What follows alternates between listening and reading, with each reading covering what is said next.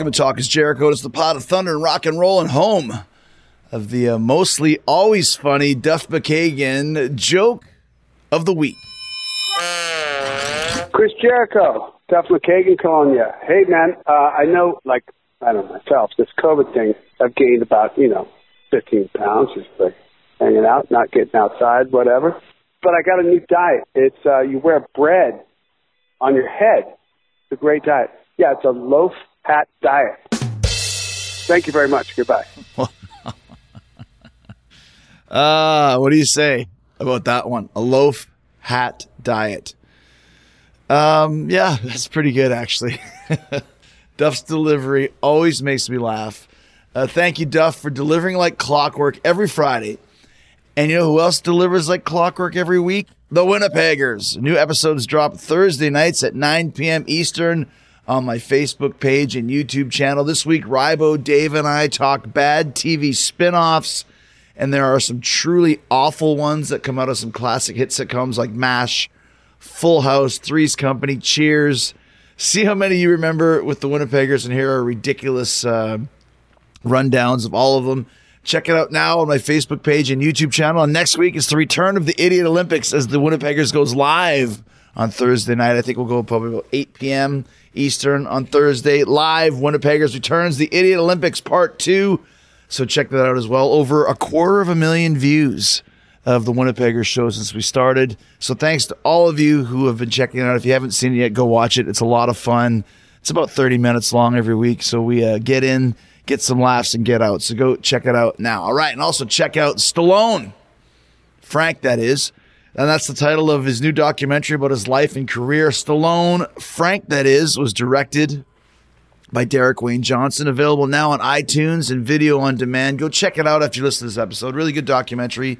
Features a whole slew of celebrity guests, including Sylvester Stallone, Arnold Schwarzenegger, Duff McKagan is on it, all telling stories about Frank. And you hear some of those stories coming up. Frank talks about getting the part in Rocky, where he was uh, singing on the street corner there, landing songs on the Staying Alive soundtrack, including his biggest hit, Far From Over boxing Geraldo Rivera in a celebrity match, and competing on Hulk Hogan's Celebrity Wrestling Championship show as well. Frank was in a band with John Oates before Hall and Oates formed. He co-starred in a movie with Academy Award winner Martin Landau. He's been in something like 75 movies and TV shows in his lifetime. He's got three platinum albums, a Golden Globe nomination, and a Grammy nomination, and yet people still call him Rocky's brother. We talk about that as well. What an interesting guy. What a fun interview. Frank Stallone coming up right now on Talk is Jericho. Let's just jump right in with that, Frank. How has that been for you when you've been basically playing shows and been on the road for the last 45 odd years? Yeah. I mean, you must really miss being on stage and playing. Well, I, I do because I mean, I actually enjoy playing live more than I do you know, recording. I mean, I record a lot, but there's something about, you know, oh, yeah. to get the same emotion singing into a mic, into a glass mirror, opposed to like a live audience. It's, it's like, I can't imagine you guys like doing a SmackDown yeah. and there's no audience. I mean, because you guys feed off the audience. Well, that's part of being a, a, live performer, and and we did have to wrestle with no people for about six months, and now we have limited crowds. And the first time we had I don't know, 500 people in a 6,000 seat venue. It felt like Madison Square Garden. It was just like, there's people are here. How big were those huge, big SmackDowns like in the 80s with Hulk and all? Those were huge, right? Those were like 50,000 people, right? Well, but they, they can be. You know, it's like there's big shows like that and then there's smaller shows. But the bottom line is, and you know this, whether you're playing in front of 50,000 people or, or 50 people, the energy is is everything. You got to do your show. You know, I've I've played because of snowstorms or whatever, things like that. All of a sudden, the promoter comes back, Frank, the place, there's like 10 people. I said, Well, I'm going to do the show because 10 people weathered a horrible storm to come see my sorry ass. So I'm going on stage and I'm going to do my show. And I've just always been like that because you know what? Sometimes they're your greatest shows. You know what? Yes. I, I have been, you know, I used to box all the time, but my hands were all screwed up. So now I bought Bob the punching bag. You know, Bob. That's like the figure. Yeah, yeah. Wear his ass out for the next few weeks because I don't hurt my hands and I can get all my frustration out. I can paint a face on it. I can paint like my agent and everything like that. Just, you know, I just can't hit those heavy bags. I tell you, man, these bags they make now so heavy. At the end of the day, it's like Jesus. You know? Well, it's interesting because because one of the, one of the things I think when we are talking about the lockdown, we haven't been able to do live shows, but other things have come up, and one of them is, is this documentary of yours that's just come out. Uh, uh, Stallone, Frank, that is. And listen, I mean, obviously, I've followed a lot of the stuff that you've done, but watching this documentary, it's it's really well done, and it really paints this great picture of a very talented guy being yourself, but kind of always tagged with one of the most famous last names ever. It's not like your your brother is Sylvester Jones. I mean, Stallone. No is a brand, Stallone. Yeah, right? it's not like Sylvester the Putty Cat. You know, I mean, it's like right. that. Yeah, I know it is, and and and I think that's what the documentary talks about, Chris. Perseverance. I mean, let's face it. Even in your field, no one starts at the top. I right. mean, so you probably did those things for 200 people, like at a VFW or some like stupid. Of course. Yeah. Well, that's how I started music, playing. I think my first gig was on our next door neighbor's lawn for like five dollars in nineteen five dollars for three guys with a fortune back then. yeah, nineteen sixty five. You know, so yes, I mean, so it's a progressive road, but I mean, I believe it was a, a, divine intervention on my part because there's no one. It's not like I came from a real talented family. My mm-hmm. father was a hairdresser, you know, and, right. not, and not a good one at that. But I'm just saying. So, and my mother was just out there. You know, she was who she was. But the thing was it's it's it's so unlikely that my brother and I, I mean, more him than me because he started a little later than I did. Mm-hmm. I mean, we thought he was going to end up like in Sing Sing or something like that. You know, he was always getting in, always getting in fights and trouble. Was a horrible student, so you would never think this guy's going to be like an American icon. Mm-hmm. But it's but so there's something there. So I guess the the good man upstairs is looking down on us because it kind of you know it kind of gets you through a lot of stuff. Everyone has their niche, whether it be athletics, whether it be, you know, singing, writing. So I just found my niche really early, but it's, it's, it, look, it's a long road. I tell all these kids, if they want to listen, I said, you better have a thick skin because if you think you're just going to walk in and make it happen, it's not going to happen like that. So let's talk about the documentary. How did it get made, and kind of how did the concept of it uh, getting done? How was it pitched to you, and all that sort of thing? Well, it was pitched to me by this young filmmaker, Derek Wayne Johnson. He had just came up to me one day, met him at a party, and he had done a movie on John Avildsen, who directed uh, Rocky, won right. Rocky, called King of the Underdogs, which I thought was a really well, well done movie. So after a while, one day he said, "Hey, let's have lunch together," and I said, "All right." And he said, We want to do a documentary. We find your life is interesting. I go, Well, I'm happy someone does. So, you know, and then we, we, we took it from there. And, and I said, Well, the way I can help is just, you know, I just know a lot of people I've known over the many years, guys I've worked with, record people, whatever. And uh, all of a sudden they just kind of fell in line. I mean, I didn't think my brother would do it because, you know, mm. he doesn't do that stuff. and then when he said that I'm everywhere as much as talented as he is and what he tries to do, that was news to me because he's never said that to me. Why did you say that to me 35 years ago?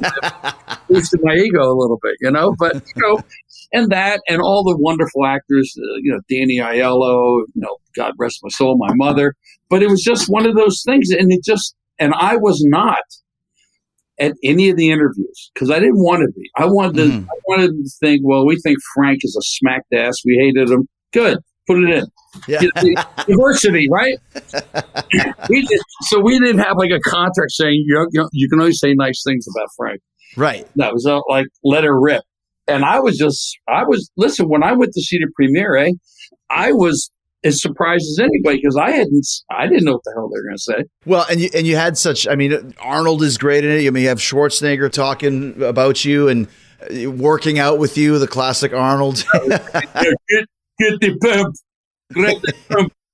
Yeah, no, Arnold was great. What's your relationship with him? Well, I've known Arnold a long since the 70s. You know, I've known mm. Arnold a long time because uh, I knew his, his wife Maria Shriver from Philadelphia. She was a newscaster. Oh, gotcha. And we were from there, and then I, I met him, and and we both have the exact same birthday, July 30th. So hmm. there we go.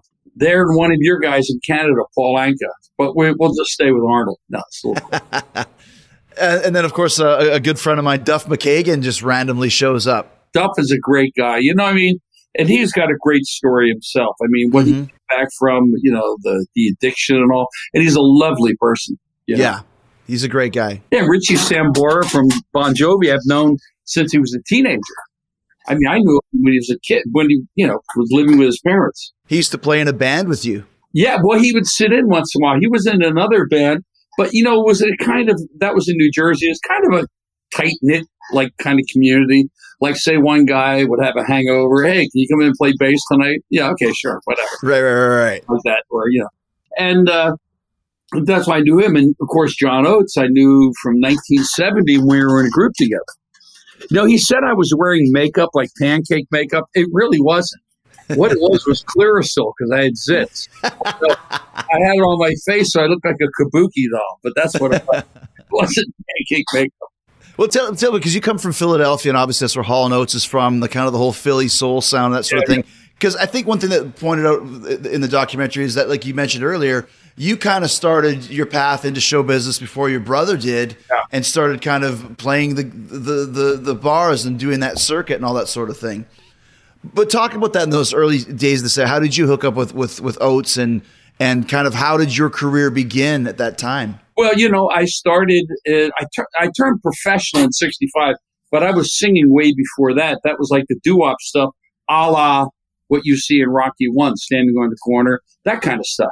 And I wasn't a juvenile delinquent. I just had a high voice, so they let me sing with, right? Like, you know. And uh, so, and then one thing, and then when the Beatles hit, that was it. You know, that was over for us. I said, okay, doesn't get any better than this. So, mm-hmm. Beatles and then we, uh, you know, we were kind of not really good musicians. We were kind of learning on the go. And then we started a little band, the American Tragedy, which we talk about in, in the thing. And then I started a group called Valentine. So that group broke up and I got, oh, Christ. So I played solo for a while and I'm only 19 years old at that point. So then, uh, late 69, early 70, I, we got the, some of the guys together from the original Valentine and we needed a lead guitar player. So John Oates. The bass player knew John Oates. He came in. He was a wonderful guy. You know, really, really, still a nice guy. You know, mm-hmm. and he was very talented. And we stayed together for a while. And as he says in the documentary, you know, he he did what all guys did. I mean, he was the one guy graduated college. We barely got high school, so he was like smart guy in the group. We were like the idiots, right? So he goes, "Okay, I'm going to backpack through Europe." I said, "Well, there goes the group." But that was the logical thing in those days. That's right. what people did. Hey, man, I'm going to go and stay in youth hostels and pick up chicks in Amsterdam. Hello. So we're stuck in Philadelphia. That group broke up. And then, then I was a solo act for quite a few years, maybe three, about three or some years, you know, and uh, just kind of a vagabond, eh? you know, like a Gordon Lightfoot type character, but with no money, just traveling around, you know, and just being kind of a balladeer and then uh, we put the other group together, Valentine 3, and that was the group stayed together the longest, and that was the group that was in Rocky, you know. All right, we'll talk more about Frank's role in Rocky, but first, to talk about athletic greens and how adding this to your daily routine is super easy, delicious, and one of the best things you can do for your own health and wellness right now. You just mix up athletic greens nutritional drink like I do every morning, drop one scoop of their superfood powder into a glass of water, stir it up, and drink it down. And in that one glass, you get 75 vitamins, minerals, and whole food source ingredients. I think it's the whole food source ingredients that gives athletic greens its great taste. You'll definitely taste the pineapple, which I love. Uh, I also love it's not really sweet. It doesn't mess with my stomach. You drink your glass of athletic greens on an empty stomach so that your body can really absorb all the nutrients. I've been drinking athletic greens for a little over a month now, and one glass a day increases my energy and focus, helps my digestion and gut health, and gives my immune system a boost. And with everything going on in the world right now, helping out your immune system is especially important. You can drink athletic greens even if you're eating keto, paleo, vegan, dairy free, gluten free, whatever it may be. It's got less than one gram of sugar. It's a win win all around. And right now, Athletic Greens is doubling down on supporting our immune systems during the winter months. They're offering you guys a free one year supply of vitamin D and five free travel packs with your first purchase at athleticgreens.com slash Jericho. You'll never have to buy vitamin D again. So whether you're looking for peak performance or better health, let Athletic Greens help you invest in your energy, your immunity, and your gut health. in an easy, tasty, and efficient way. Go to athleticgreens.com slash Jericho. Make a daily commitment for your health. Go to athleticgreens.com slash Jericho. Get your free year supply of vitamin D and five free travel packs at athleticgreens.com slash Jericho. That's athleticgreens.com slash Jericho. It's one of those things where I never noticed before that you were the guy standing at the street corner at the very beginning. Now, meanwhile, as you're going through kind of building your name in music, what's going on with, with, with Sly at the time? Acting wise? Like, how does how do you guys both converge with Rocky? Well, his career was kind of going nowhere. Actually, my career was kind of on a better trajectory than his. Yeah, you know, he'd done some movies. He, I his it's one of the worst movies, but I think it's one of the greatest movies ever did. Called Death Race 2000. It's classic. Yeah, yeah. So bad that it's cool as hell. You know what I mean? Right. I mean, I've done like 77 movies, and I've stated 70 suck. But now they're becoming cult classics because people are, people are in the bad movies now. I said, okay, so we did that, and then uh, all of a sudden, our band was looking for a deal at RCA Records, and he, you know, his career was not doing good at all. I mean, he'd done, you know, Police Story, Kojak, things like that, but he wasn't he wasn't really the type they were looking for in Hollywood. You know, he's kind of like bulky, you know, kind of mumbling, yeah. yeah, mumbling, you know. And so they were looking more for the Ryan O'Neal kind of looking type guy. So all of a sudden he goes, hey, "I wrote this book, this movie about boxing, and he wanted to, he wanted to know if I'd do a song." And I had no idea what the hell am I to write about in a boxing movie. You know, I'm trying to, I'm dying over here. So I go out there. So, make a long story short, we uh, he comes to Philadelphia. I never thought the movie was going to happen, but he ends up shows up Philadelphia. He goes, "You got that song?"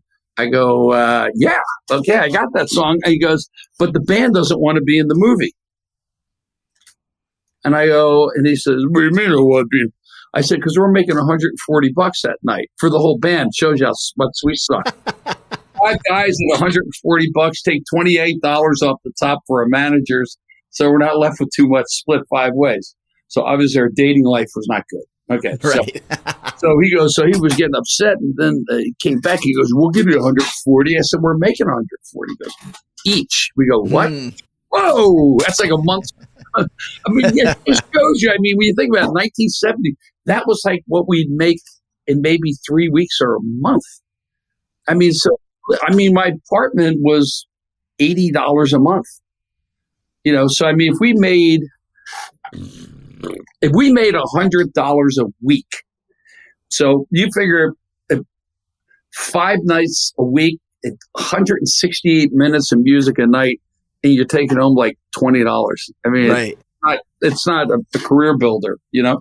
So we did the movie and then just forgot about it, and then the rest is history. It just, it just people fell in love with this thing. Well, and that's the funny thing because because he wrote this. Your brother wrote the script for it yeah. And then it's cool to put you in the movie with with the song "Take You Back," which of course you guys are the doo wop guys gathered around the the barrel b- filled with fire on the street corner and that sort of thing. But did anybody know the potential of this film, or was it just kind of a low budget thing, or was it a major studio movie from the start? It was a low budget movie, actually made for drive-ins. tell you the truth, I mm. mean, hmm. they thought they'd get their money back. I saw some of the the what they called in those days the rushes, the dailies and I thought it was pretty special. It had it definitely had that on the waterfront type vibe, right? And I thought it was really great. But I always thought my brother was a really good writer too, so mm-hmm. I thought it was great. And then, man, it knocked me out when all of a sudden it just became, you know what it was, Chris? It was like the little train that could. It was like this movie that came out of nowhere. No, only known actor in it really is Burgess Meredith, right? As the Penguin. I mean, from you know that. yeah this guy's one of the great actors. He's known as the Penguin and Batman. Okay, that's right. So, and and all of a sudden, people just fell in love with this movie. They just fell in love with this movie, and and like I said, the rest was history. It was just went on. It had its own had its own amazing life. But then that also kind of helps you because now your career gets a big boost with with with Take You Back, and and you did a kind of a, a more rock arrangement of it, and now suddenly your career is, is, is building as well until Rocky was over. Then our career like nosedived. That's what happened because we were only listen. we were on these big shows. We were naive. We're teenagers. We were living in a, you know, Trenton, New Jersey. It's not like, you know, we, we didn't have any mentors or anything like that. So all of a sudden, when the Rocky thing kind of faded after like well, close to a year, then all of a sudden everything stopped. The record deal went down the toilet. No more TV shots, nothing. So the group broke up, as you see in the documentary. Right and I kind of went out on my own. It was kind of, it was, you know, when you're younger like that, you're kind of bulletproof because you have no sense of mortality. You know what I mean? So, but I mean, I went from playing big places, you know, wow, Rocky, Hollywood, to back to playing the ground round for thirty dollars a night while people are like eating like know, it had like sawdust on the floor with peanut barrels. You know what I mean? So I went from that. So like in my own town, I was like a total like failure. You go, oh man, right what a loser. I go, well, I agree with you on that one. So, and then my brother said, why don't you just get the hell out of there? What are you doing there? I mean, you've exhausted everything there. Why make it worse? Try something new. So I got in my car and I drove to California and I've been here ever since. And now I want to get the hell out. So there. There's an interesting thing though, Frank, that I that I really um, really kind of took to when you were playing to take you back and you're doing all these gigs and you're advertised uh, uh, Rocky's brother. Yeah, yeah. Come see Rocky's brother play his big hit from Rocky. Uh, Tell us a little bit about that, because because and I'll tell you why why it relates to me in a second. Well, because it was it's, it's nothing that I wanted because we were a band. We were like all, you know, we were like good friends and stuff. So it's not like something I wanted. But these, uh, you know, the powers that be said, "Oh, this will help bring in people," and it did. But it kind of started separating the group uh, from each other, and it was it was kind of a drag. And uh, I think that was probably one of the factors. But I I think the group had been together like almost eight years. and probably, you know, but it, it's kind of embarrassing too, though, because it, it, it makes it almost like you're a novelty. Yeah, right? like, exactly, a novelty act for sure.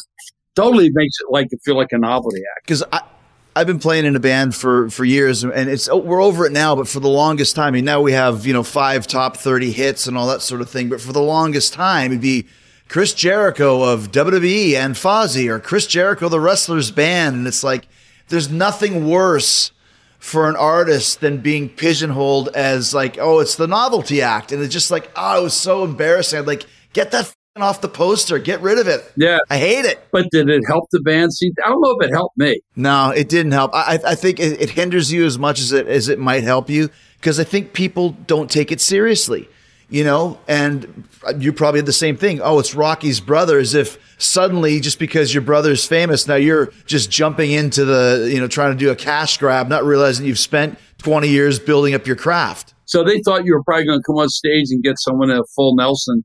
yes. Something you're exactly right. Like a kiss show. Right.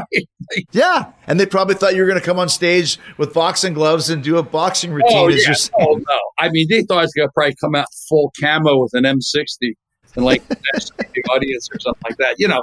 But you're right. And, and, you know, but it all, it, you know, it kind of, I think why the documentary is doing well and why it relates, because on different levels, people have stuff like, say the local guy, his brother was the star in football, everything. He's the younger brother. Right. And he's getting that. I got that military school, but the difference was with me. I got my ass kicked because of my brother because he was such a delinquent. So gotcha. when I went there, there were guys that was payback time, and I was like the human receptacle in that. You know what I mean? I was like, yeah. So you go, you. Uh, my brother's name was Mike. Then he didn't like Sylvester. But he goes, you Mike Stallone's little brother? I go, yeah pow, oh, oh, they stole my locker. You know, what I mean, so we went so I paid the price on that one. And I also paid the price when Rocky came out because I was boxing in the amateurs, and now all these guys were friends just wanted to kick my ass. Right. Oh, yeah, man, we'll kick Rocky's brother's ass. I go, whoa, wait a second, brother. I thought we were friends. He goes, nah, I need it. so they wanted to they, they could tell their girlfriends, yeah, kick Rocky's brother's ass. Know. Here's here's the best part. Rocky's brother. Rocky's not even a guy; it's a know, character. It's like person saying, "Hey, man, I just kicked the Grinch's brother's ass," or like Frankenstein's, you know, little brother. I mean, I know it's not even a real person. I mean, people come up to you and go, "Hey, man, you Rambo's brother?" I go, "Oh God." and and sometimes you know it, it hits you on a day when you've like had it, um, just because maybe other things coming in your universe. It's Yeah. like, loved you in Rocky's Brothers movie. I go, thank you very much. and then I realized maybe they're just brain dead. You know, maybe Yeah. they're just, you know, some people are, really stupid. And most fans, well, okay, some people are not stupid, they're ignorant because you wouldn't go up to a regular person and stick like something in their face while they're having dinner. And there's some people that are just so nervous and shy they might say stuff. Yes. I agree with you there, Frank. I, I've noticed over the years that some people are just clueless and kind of rude. Like, would you ever go up to a stranger and slap, hey, slap you on the back? It's like, oh. But most, Especially not a professional wrestler. oh, yeah. But I think a lot of people are just nervous. So they'll say something that maybe doesn't make sense or, or is out of play. But, but like you said, you got to really be uh, cognizant of that because it's easy to just snap at somebody. You never want to do that, right? Yeah. And you know, Chris, I had a great wrestling career on Hulk Hogan's Celebrity Channel. Oh, Christ, man. I want you to tell me all about that. But first, let me tell everyone what they need to listen to after they finish this show Wondery's Against the Odds. In July 2018, 12 youth soccer players and their coach found themselves trapped six miles deep in a cave with no food and water and depleting oxygen. The rock formed maze became almost completely submerged as the water rose to levels nearly impossible for survival. No light, no way to communicate with the outside world. That's terrifying. I heard about this on the news, I remember, and now Wondery's done a deep dive into this incredible story.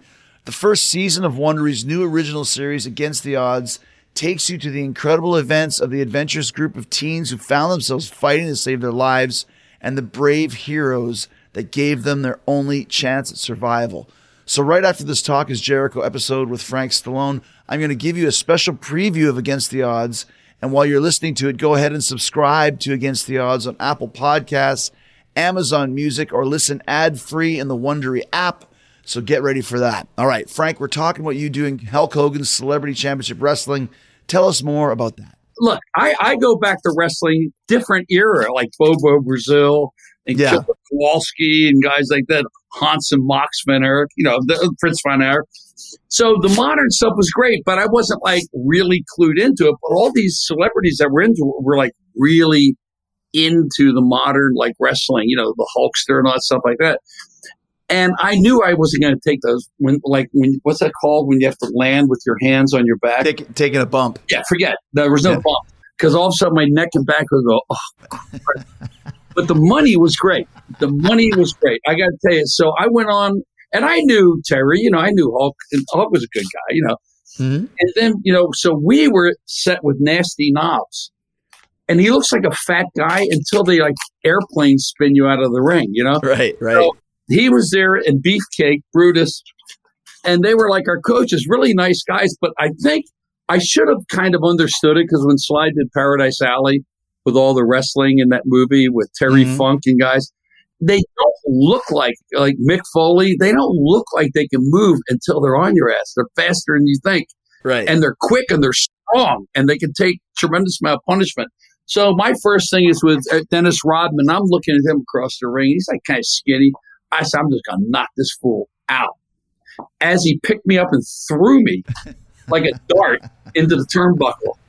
And you know, really, my brother goes, Frank, he's one of the greatest rebounders in basketball history. You're a rock musician. He throws guys around there 300 pounds. And you just don't realize the ferocity of, of there's the amateur level and then there's the pro level. And Right. so what happened, I got thrown off the show because they were doing, you know, they were doing every day they were doing like a different challenge. So I don't like heights, right? You know, so there's a thing is like about 25, 30 feet high and you jump into like a bag or like a trampoline or something and the stunt guy's there and I'm there, God, no shit, got this baby. There was some African girls down there and I'm wearing my leotards. I go, dude, I got this. Trust me. I get up there and I shit my pants. I get up there and go, oh, because I have vertigo. And I start Right. like this. I'm talking to the stunt guy and he's there sitting there going, I said, has anyone ever gotten hurt here? He goes, ah, yeah, yeah, you can break your neck if you're not careful. I go, what? And I just, it was like that movie with Mel Brooks, like High Anxiety. and, I, and I just walked out. I couldn't do it. And I got thrown off the show. He called me a jabroni. Jabroni. But the thing is, jabroni. But here's the thing. is I got paid in full, and as I'm walking out, these guys go, "You lucky son of a bitch," because they got their asses kicked. They had to stay. Diamond was on from Screech, so Yeah. they stayed on for a few weeks, and they got really banged up. And I was on for a week, and I walked away with all my money, so I was all right. You're I okay. was cut out for it, man. I mean, that's a special type of person, like as you know. I don't have to tell you that can do that because it's, you know, they think it's fake. I said, why don't you go there and find out? Yeah, it might be staged, but break you in half in, in the meantime. A live, a live stunt show, if you will, right? Yeah, yeah. I mean, I'm sure you got some aches and pains yourself, right? Chris? Yeah, I mean, after 30 years, but you just get used to it after a while. You know, if, you, if you've never done it before, Oh no. I mean, I can, you know, it's just like handing somebody a guitar and say, play a solo. You're like, what do I do? I don't know what to do. Yeah. You know, you have to build up and practice, just like you mentioned, starting out, you know, starting out slow.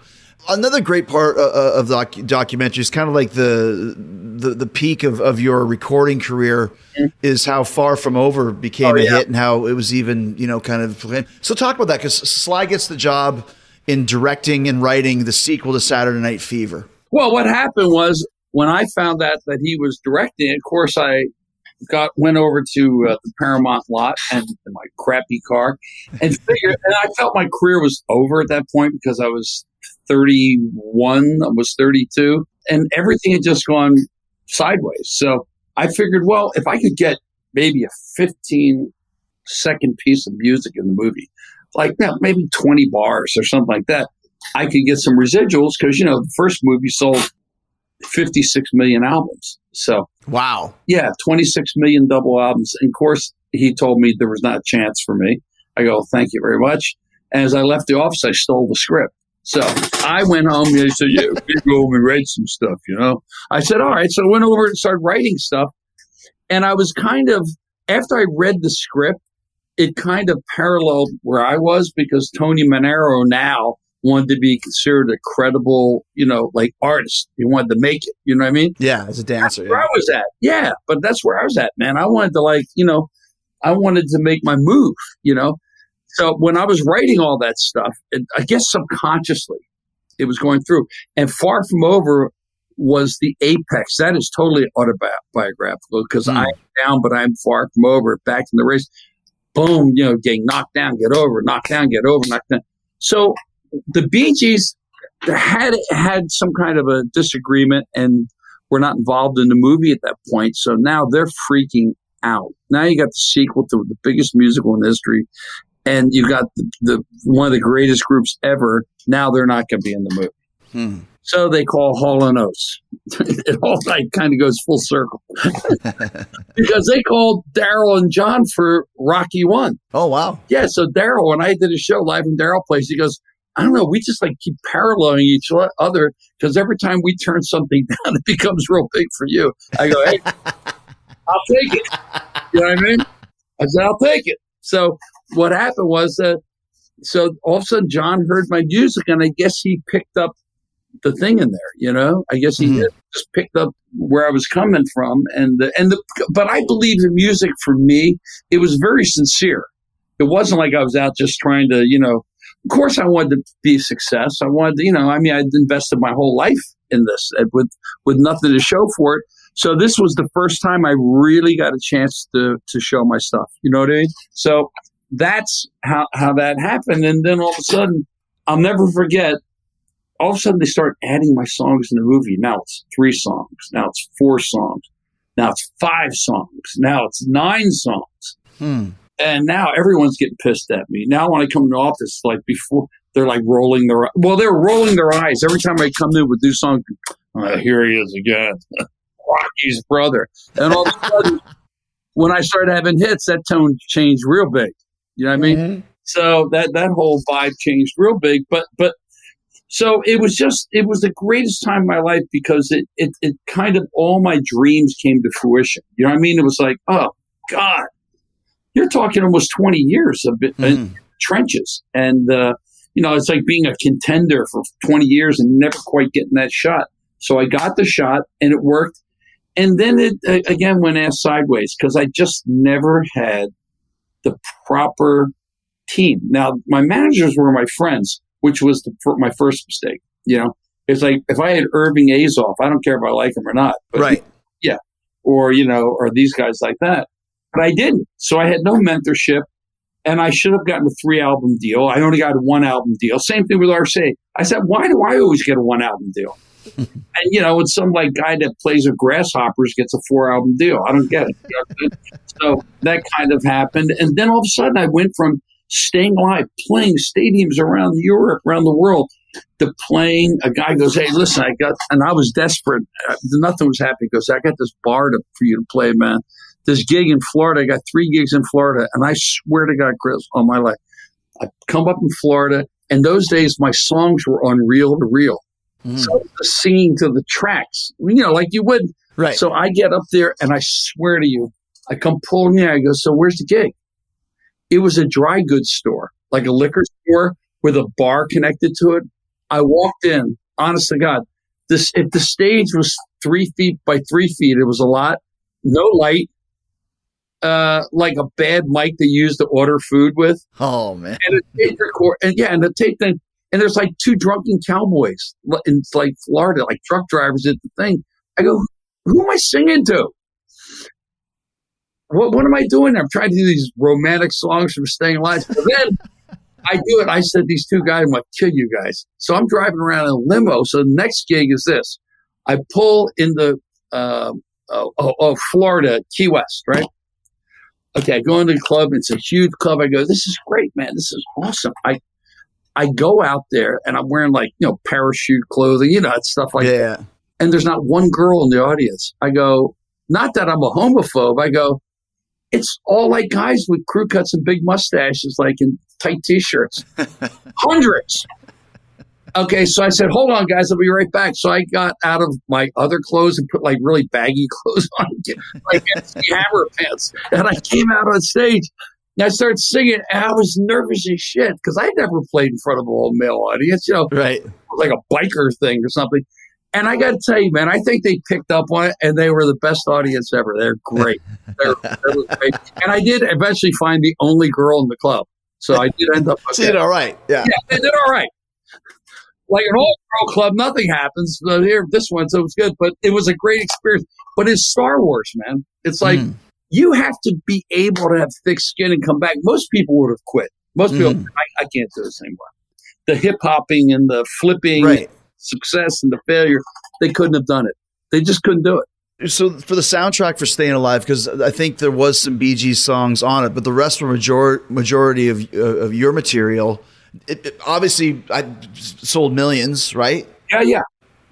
Did you retain yeah, we of the golden platinum and all that? Any publishing or royalties of that for of you? Of course not. they screw everybody. No, I, I, I maintain my writers, but the publishing, this is how they get you because, uh, and that's why people are getting their publishing back. Here I am, 20 years in the trenches, nothing happening. Ah, you don't want to give us the publishing? We'll get someone else. I go, right. You son of a bitch. Okay. What can I do? What are you going to do? Right. What am I, what am I going to do? I mean, I'm going to turn down Saturday Night Fever. So, but now, I mean, I get pissed off now as I'm older thinking that they, they sent all their kids to Ivy League schools on my publishing. Yeah, right. Of course. You know what I mean? But the smart guys like the Eagles, you know, these people kept all their publishing. And that's where the money is. People don't understand that. I mean, Bob Dylan just sold his publishing yeah. for $500 million. Yeah. Think about it. Well, but, but, like you said, what choice do you have? Either you don't have any choice. Yeah, exactly. It's but, like, hey, Chris, you're going to do this match tonight. You're not going to get paid, but it's big, and you could get your ass kicked eh, okay, I'll do it. Because if you don't do it, someone else will. Someone else is going to do it. Someone would have slipped into that spot in two seconds. But then your song "Far From Over" becomes a huge hit. I'm sure that was a great time for you. So let's talk about uh, that after I mention another inspirational story. Talking about Diamond Dallas Page and his new documentary "Relentless," which is available for free on Amazon Prime and details the incredible story about how DDP created his life-changing DDP yoga program. You guys know what DDPY has done for me. I've been talking about it for years now. I talk about it a lot more in the new documentary, also. I'm one of the uh, uh, celebrity uh, talking heads. And you know that I do DDP uh, anywhere and everywhere when I need to, backstage at AEW or Fozzy gigs in hotel rooms, in my own living room, even my front yard. It's a killer workout that you can do at your own pace as well. It's good for any age and skill level And Diamond Dallas Page is so sure you'll love his DDPY program that you'll get 20% off the DDPY app when you sign up for free seven day trial. Just download the DDPY app and get started. You'll get access to hundreds of workouts, live workouts from the DDPY Performance Center in Smyrna, Georgia, and you'll get some per- personal motivation from DDP himself. You can connect a Bluetooth heart monitor to keep track of your workout data. You can stream the app to your TV so you can do the workouts on your big screen. Just download the DDPY app today. You can get it for iOS or Android. I've got it on my phone. Then go to ddpyoga.com slash Jericho to sign up for seven days of free access to the DDPY app and to take advantage of 20% off the DDPY app. You get seven days for free and 20% off the DDPY app right now. ddpyoga.com slash Jericho. Watch the inspiring story about how, how Dallas created the DDPY program in the new documentary Relentless, available for free right now on Amazon Prime. Let Dallas and DDPY change your life like he has for thousands and thousands of people. Get on the path to healthy living. Stay there. Get the best mental and physical shape of your life and go do it now at ddpyoga.com slash Jericho. That's ddpyoga.com slash Jericho. All right. Before we get back to Frank Stallone, don't forget about the new quarantine video for Love's a Deadly Weapon. Uh, almost 70,000 views in uh, just over two weeks. It's uh, come out of the gate strong. Go check that out. And don't forget, I'm too old for this shit. A heavy metal fairy tale, the documentary I produced about sirens, showing that your dreams can come true no matter how old you are. It's a great rock and roll documentary. It's a great uh, uh, human documentary, and that's available on Amazon and iTunes now. Let's talk about the when, when Far From Home becomes a hit because now you're getting a chance to to appear on a lot of these you know, American Bandstand and, Oh, yeah. and all that sort of thing. So t- t- tell me about some of those stories. That must have been a great time for you. Oh well, come on! I grew up in Philadelphia with American bands. Right. Clark, you kidding? He was like our god. So when I did the show, even though it's not quite the same show, it was like L.A. It wasn't as cool as it is. Yeah. it? but it was still great. I did all the talk shows. Only show I didn't do was the one I wanted to do was Johnny Carson. I did. Merv Griffin, I did Dinah Shore, Jim Nabors. I did them all. Midnight Special, rock concert, all that stuff like that. But uh, the Tonight Show, the two shows I would have loved to have done in my career as a rap would have been the Ed Sullivan Show and uh, Johnny Carson. But all that stuff was good, and then it ends. You know, it stops. It's like, and it's like, it, it it's a bit of a culture shock because you you kind of get used to being treated with respect. You kind of get used to people being like nice to you and all that stuff. You know what I mean? Yeah. And You're a star, right? you're a star, and you're but you but the thing is, what was always important to me, Chris, I never got into this for the money. I never Mm. did. I mean, I started, like I said, I believe it was a gift from God, and I started because it was what I could do. It was easy for me, and it was you know coming from a broken home. It was actually a form of acceptance around friends and new people. You know, oh God, he can sing, he can play guitar, so kind of got you in the mix, eh? And uh, so there was really no going back. I didn't really have much of an education, as did my brother. So once we were in it, that where am I going to do? I had no skills. I mean, I could have mucked stalls at the, you know, Budweiser plant for the Clydesdales. I don't know what I could have done. You know, clean out hooves and stuff like that. But I mean, I really didn't have any skills other than that. And Mhm. uh, and it was something I loved to do. I mean, I really enjoyed doing it. And it's is it ego gratifying? Yes, but it's really ego gratifying when you see the people that are really enjoying the show. Like Mhm. I get asked, "Well, do you ever get sick of singing Far From Over?" I go, "Not really," because every time I sing it, it's a different experience because it's the first time people have heard it live. Right. So, and that song saved my life. If it wasn't for that song, who knows where the hell I'd be? So, I don't do that, and I really hold um, a, a, like bad feelings for. I see a lot of big acts, and they'll go on stage and they won't do any of their hits. Yeah. And I sit there, I go, you know, these people spent all this money. They don't want to hear your new songs because, first of all, your new songs like suck. Okay, you lost it a few years ago, pal. So, and and and I find it really disingenuous. Now, I've seen Sinatra, I've seen Tony Bennett, I've seen them all. Stone, they all play their hits. Mm. I went to see Bob Dylan, who I think is one of the greatest songwriters. Didn't play one song. Yeah. Yeah. Didn't talk to anybody because back to the audience. Couldn't understand a word he said. And I'm going, where's blowing in the wind? Or, you know, hmm Highway 61, nothing. And I go, wow. And people paid a lot of money to come see him in this place. And I just found that so jive. If you want to be, or Neil Young has pulled that stunt a few times. Yeah. And I really just don't, I don't like that. You go see James Taylor, he plays all his hits. Mm-hmm. You go see Cat Stevens, he plays all his hits. Not Paul Simon, they play all the hits. And I consider them just as artistic as anyone we just mentioned. And I just think it's like a bad thing. I mean, you know, why have your audience go away disappointing saying, oh, gee, why? I thought he was going to do that. I saw it with Christopher Cross. He wouldn't play any of his hits. People are there like, you know, after a while, people are, ride like the wind. Okay. Sailing. Sailing. okay, we'll get to those later. And all of a sudden, after that, it's like, ah, blow me. That's, you know, I mean, they, so at the end of that, they're done. Yeah. You've lost the audience. Now they turn on you. Right. So he's playing right like the wind. They're walking out. There's four people left. yeah. Get off the stage. You know, I mean, so I'm thinking, I said, don't you get it? There's, they came, they came to hear those songs. It's like if I didn't do "Far From Over" and "Take You Back." Yeah. You, that's that's what they came to see. Yeah, that, that might be the only song they came to hear. just to talk a little bit more about American Bandstand, because I just watched it. It's really cool to see. Because uh, just tell me kind of how it works. Is everyone's dancing around you, but obviously you're playing to, to the tape. The, the bass player's got the best mustache ever, by the way. oh yeah, porn, porn mustache. Yeah, He's just rocking. he's not even my bass player. He the other guy couldn't make it. I don't even know that guy. I go, hey, and Larry. They just had him come stand here. Yeah, and I said, man, why are you wearing sleeveless, like no arms? Forget it. yeah, but that was the look. I said, kind of like twelve inch arms. You know, so I'm there like, yeah. I mean, it was there. A lot of them were my band. It's like kind of when you're singing, they're not. I, are they dancing? I don't know. They might have been dancing, but but the whole thing was to meet Dick. Yeah. I mean, I didn't give a shit about anything else. I wanted to meet Dick Clark, and I became friends with him because I did. Uh, I did another show for him, a pilot, Mhm. and he wrote me. I have to I'll find. out. I have to frame it. He wrote me a great letter. He was a good letter writer. Frank, thank you for helping us. It was called "Putting on the Hits," Oh yeah. and he was, he- you know, he was the most professional guy you ever met. It's like even if it was insincere when you met him, you felt like you knew him forever. You know, he was great. That's a true pro, right? Yeah. Yeah, like Merv Griffin was like that. You know, certain people you just meet them, they're just they they're warm and they're good people. You know, and and Dick was one. Everyone liked Dick. Mhm. That's why he was on the air for sixty years. That's know? right. That's right. Well, Merv too, right? Merv, and also too. do all the different shows as well. Yeah, but very funny though. But doing that show was like an apex.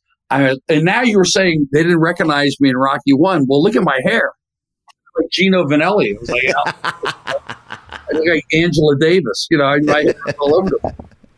So what did you do? You mentioned so you, you're you're riding high, and then suddenly it all goes away again, and then how do you rebound and kind of come back again this time? Well, you know what? I started doing a lot of movies then, and I and I'm not proud to say that I, I somewhat abandoned my music career because I never made any money. You know, you, people don't understand. You know, when you you just want to have something to show for your things. Not that like it rules my life, but just you know, never really had it. You got to pay the bills, yeah. yeah, pay the bills. I couldn't do things I wanted to do, maybe. So I started doing movies and they were paying me. And, you know, like I said, I did a lot of lousy ones, but in between, you know, Tombstone, Barfly, Hudson Hawk, uh, Fred Claus, some good ones, you know, stuff yeah, like yeah. And then all of a sudden I said, you know, screw it, man. I'm getting back into music. And I slowly, like 10, 11 years ago, I slowly put a band together and we've worked out all the nuts and bolts to like a really fine tuned machine. And I would never, I'd never go back. And so now I'm not doing any films. So there you go. When you were getting booked on the films, was a lot of it because you're you're a, a Stallone's brother? Of course. They're all bad action movies. You know, like, I mean, here you go. Here's the deal. Pay Frank 20,000 or slide 20 million. All Right. And that's why I named the movie Stallone in big letters, in tiny letters, Frank, that is, because I knew these jamokes what they were going to do. They're like, you know, when you see the VHS box on the top, that says Stallone. Right. It's in the rack. People go, oh my God, Sylvester's got a new movie. And they lift up in like microscopic words, Frank, that is. I, mean, I knew what the gig was. I mean, I was, that's one thing I wasn't. I wasn't naive and I wasn't stupid as far as I knew. But you know what, Chris? I went in and did the best job I could in a bad situation. I mean, some of these directors, I think, were brain dead. I mean, but Mhm. I went in because that's just how I am and, and tried to do the best job I could. They said, okay, now you're going to do a wheel kick and spin kick. I said, I don't know how to do that shit. What are you talking about? so they always have doubles, like on motorcycles. They they had me as a motocross champion. I've never been on motors. I don't know how to ride a motorcycle. So a guy goes, I said, what am I going to do? He goes, don't worry about it. We have a guy. So I had this guy like doing this incredible stuff, like on this like mountain bike, right? And all of a sudden they cut to me getting off, taking my helmet off, my, you know what I mean? And right. same thing with karate stuff. It's always like a mess that I turn around and go, well, that'll teach you. You know what I mean? So just like, yeah, but I was athletic in a way, but I didn't know martial arts and I didn't know how to ride a motorcycle. You know, shooting guns, I know how to do. Ride horses, I know how to do. But so, and, and that's the beauty of, of, of movies. I mean, you can make anyone look somewhat good. Is there a is there one that stands out as being the worst movie you were ever in? Oh, I think the worst movie was probably either Roller Blo- Roll, Rollerblade Seven, where I played the Dark Knight. So I had a beard there, and this was the worst movie because guy goes, "Well, we don't have a dressing room, so you can use my apartment." And this guy had a ring this is deep, his bathtub, like scum. I go, "Oh, what a get me out of here!" Right? So they said, "Okay, we'll put you in a suit of armor. You're the Dark Knight." So the movie was so cheap, they put me in a suit of armor, but it's made of rubber. So it's supposed to be metal. So when I go like this, yes, by night, the thing would crease. You could see like the white steam. Like it was rubber.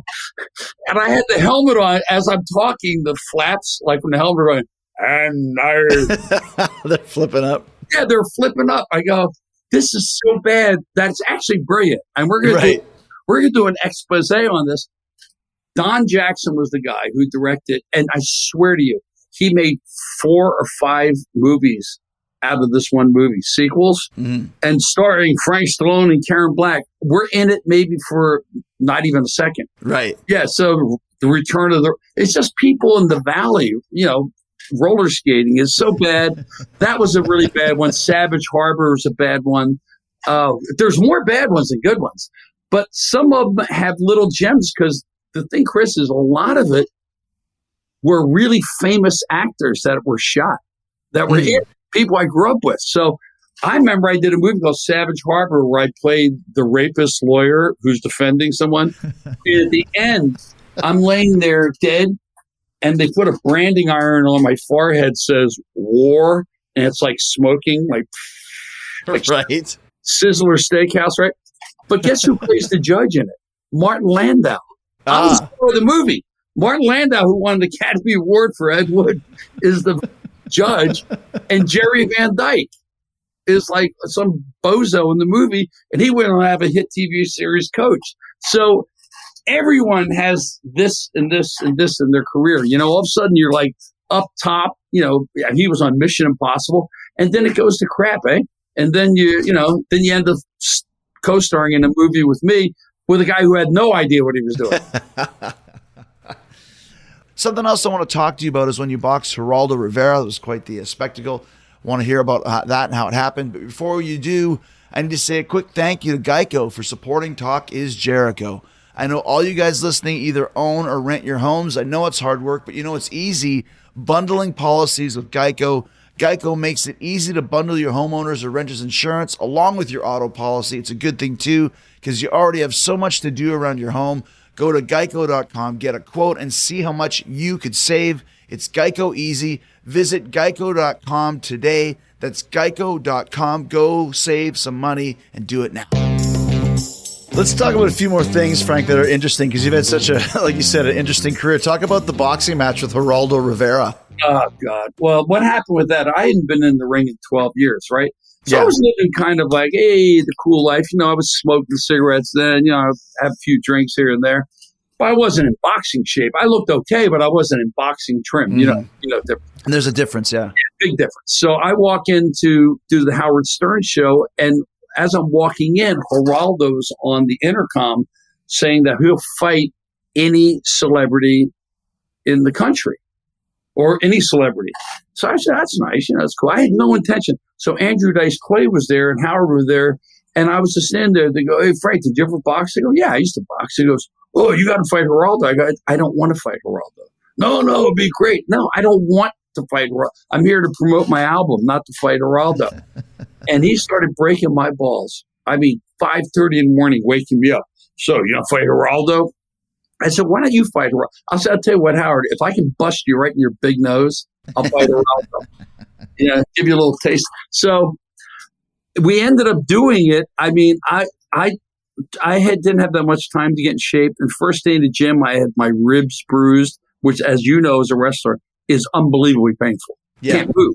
Yeah. I mean, it's really painful. and nothing you can do about it. You know, pop, top me in the ribs. I would go, Ugh. so I did that. My legs were like lead. I could. I'm trying to run around the UCLA track, and my legs won't move. It's like I'm in quicksand. I said, I'm going to. Now my brother's breaking my balls. He's going. Hey, you gonna let Geraldo beat you up? You know, you're Rocky. You know. I said, I'm not worried about Rocky. I'm worried about me looking like an idiot.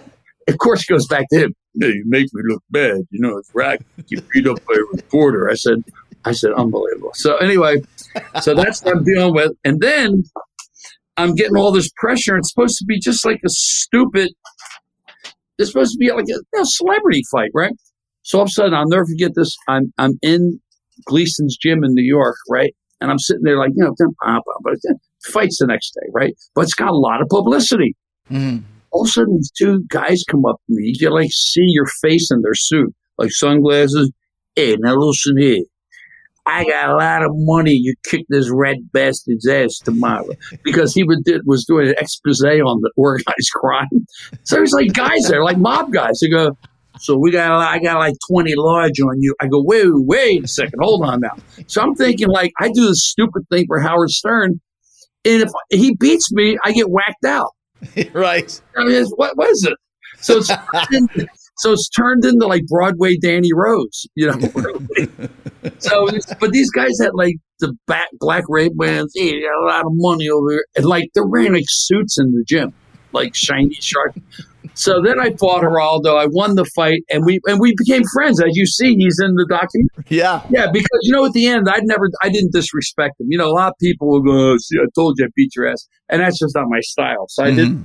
and I think he really liked that because listen, it's an ego. Sure. Bert beat, you know, on national TV.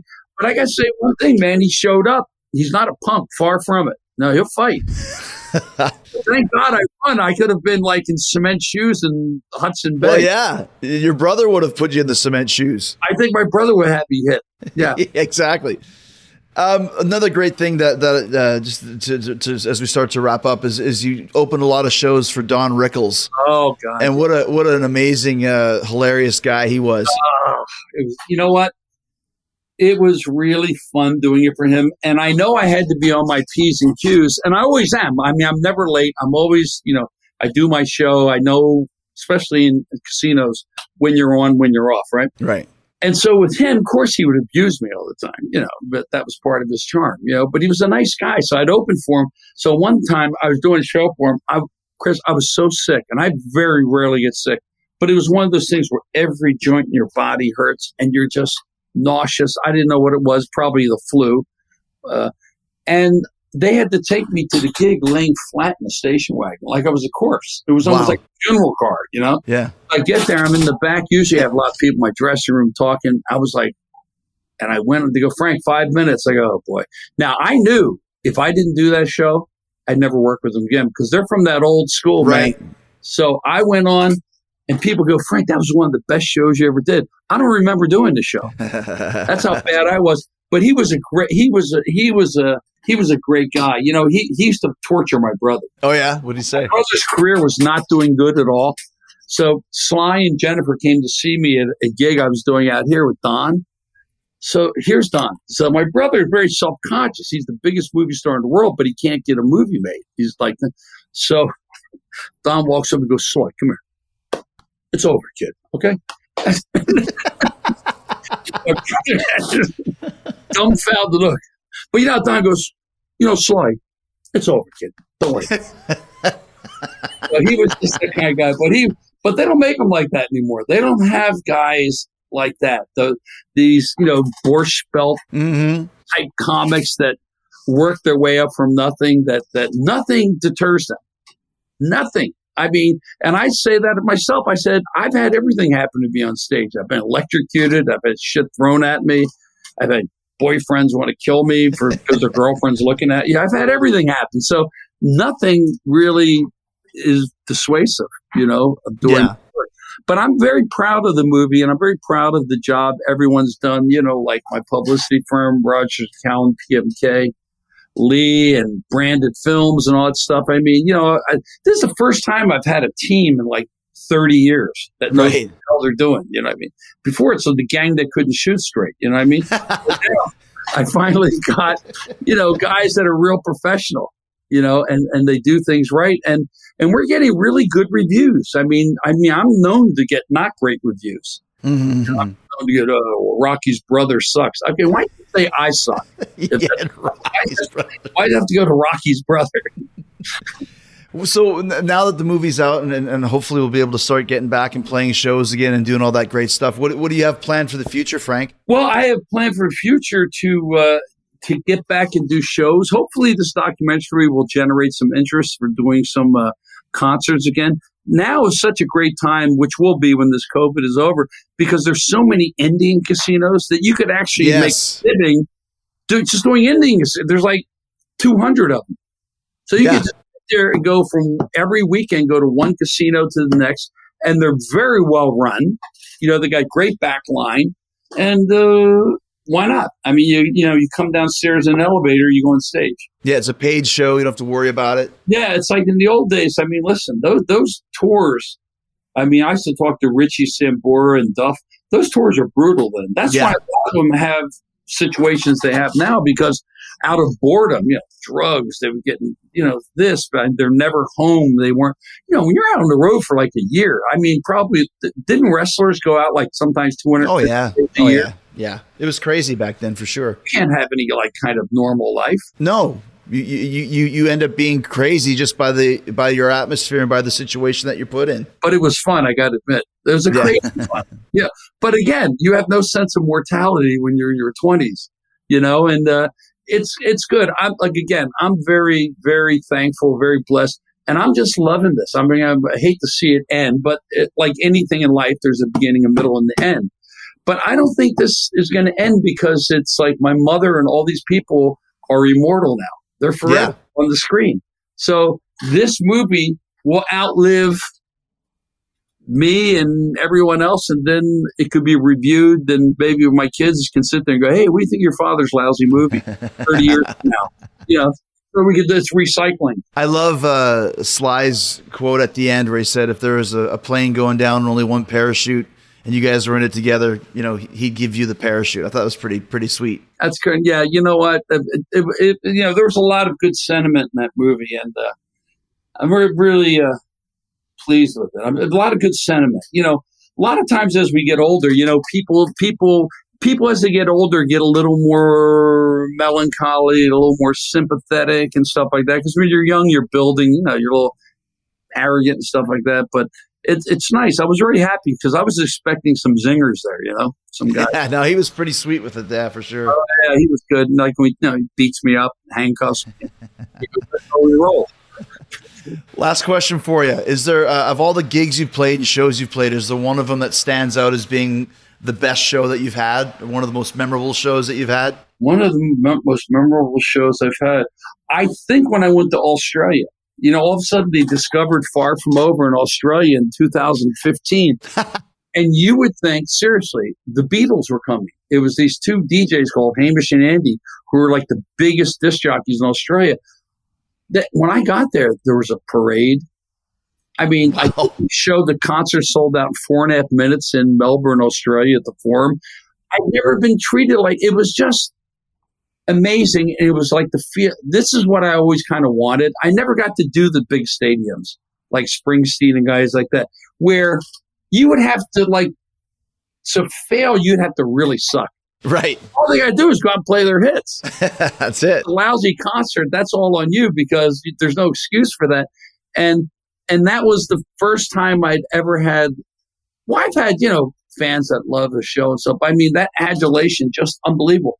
People with T-shirts and you know Frank Stallone, the Frank. Like here's like you know, God, I just found one of the stickers, Frank App. so they had all that stuff. Like They made stickers and T-shirts. It was like unbelievable. and, the, and, the, Australian people are just wonderful people. They're yeah, it's yeah, a great oh, country.